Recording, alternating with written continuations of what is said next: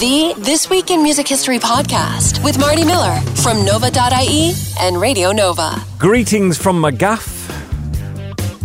Week number seven in lockdown. Day 54. How are we all doing? This is the seventh This Week in Music History podcast we've done from the comfort of our own home. Sometimes children in the background, sometimes not. Cannot guarantee what'll happen over the next six or seven minutes. All right, let's do it then, shall we? This was the week back in 1976. In fact, it was April 27th that David Bowie got into a bit of grief travelling between um, the Russian and Polish borders. They asked to go through his luggage and they found Nazi books and mementos in his bags. He said, Oh no, well, this is just research for a movie project. Uh huh. Bowie loved living in Berlin. In fact, he still remembered his address to the very end. It was uh, called, uh, if I remember, Hauptstrasse, 100 Fünfundfünfzig in, uh, in Charlottenburg. That's how I used to go. You get very drunk and say, Hauptstrasse, 100 Fünfundfünfzig when you get home.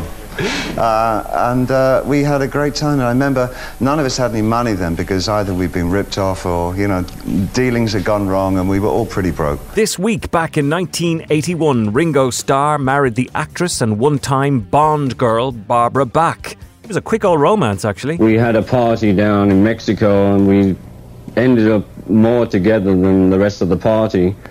and then in five days, I turned to Barbara and said, I'm in love with you.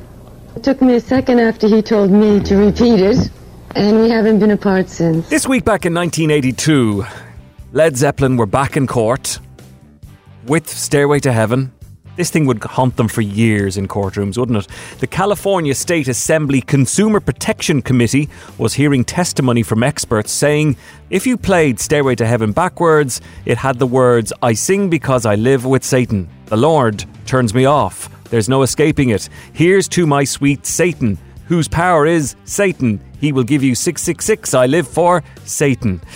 Here's a blast of it backwards. You make up your own mind.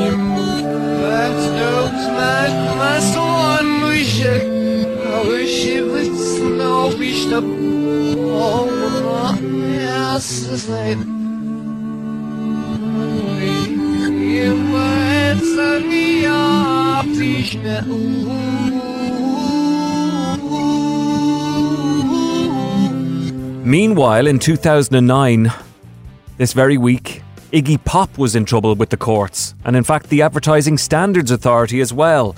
He was saying he got an insurance quote for his car, but the company he was advertising for didn't insure musicians at the time of the ad. I just got the insurance quote for my wheels texted to my phone. I demanded a quote 60 seconds ago. You think I'm selling car insurance? Well, I'm not. I'm selling time. This is the best story of the week. In 1976, after a gig in Memphis, Bruce Springsteen decided to hop Elvis Presley's wall and try and meet the man. I looked at Steve. I said, Steve, I'm going in.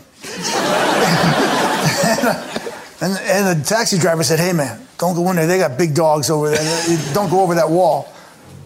I said, Well, when's the opportunity going to come again? I jumped over the wall, ran up the drive, got to the front door. And I was just about to knock on the front door, and a security guy came out of the bushes. And, and he said, Dad, can I help you? And very casually, like, Yeah.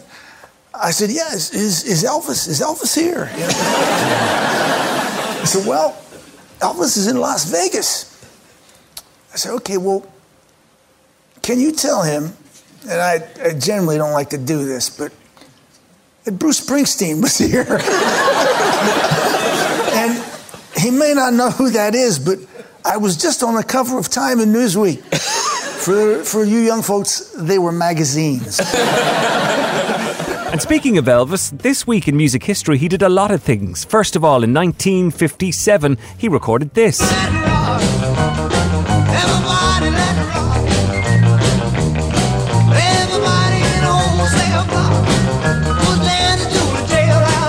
More Elvis bits before we finish.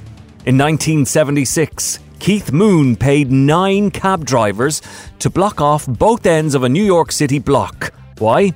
So that he could throw the contents of his hotel room out of the window. But he's not odd. They see any of the movies I've done, and it's uh, Keith Moon being crazy. they read any newspaper articles and it's me being crazy and zany or whatever. So you know, what else can they think? Which and I suppose it's true. The, the, the things that uh, appear a bit sort of strange to them are perfectly normal to me. I mean, it's. I don't find anything odd in uh, some of the things that have been written about me, but other people do. They come, they go, look at this. Oh, ee. Not as a fruitcake. And back to Elvis. In 1967, at age 32, he got married to a young one. Elvis Presley weds Priscilla Ann Beaulieu, and one of America's richest teenage singing idols promises to love, honor, and obey. The couple first met in Germany. Both are Memphis natives, and Elvis, 32, gave Priscilla Ann, 22, a wedding ring with 21 diamonds. Why did the pelvis desert bachelorhood? Said he, it's about time. I wish all news reports still sounded like that. And that is a look at the week in music history, April 27th to May 1st. Thanks for checking out our podcast. We do it again every Friday of a week, and so that means there'll be another one next Friday.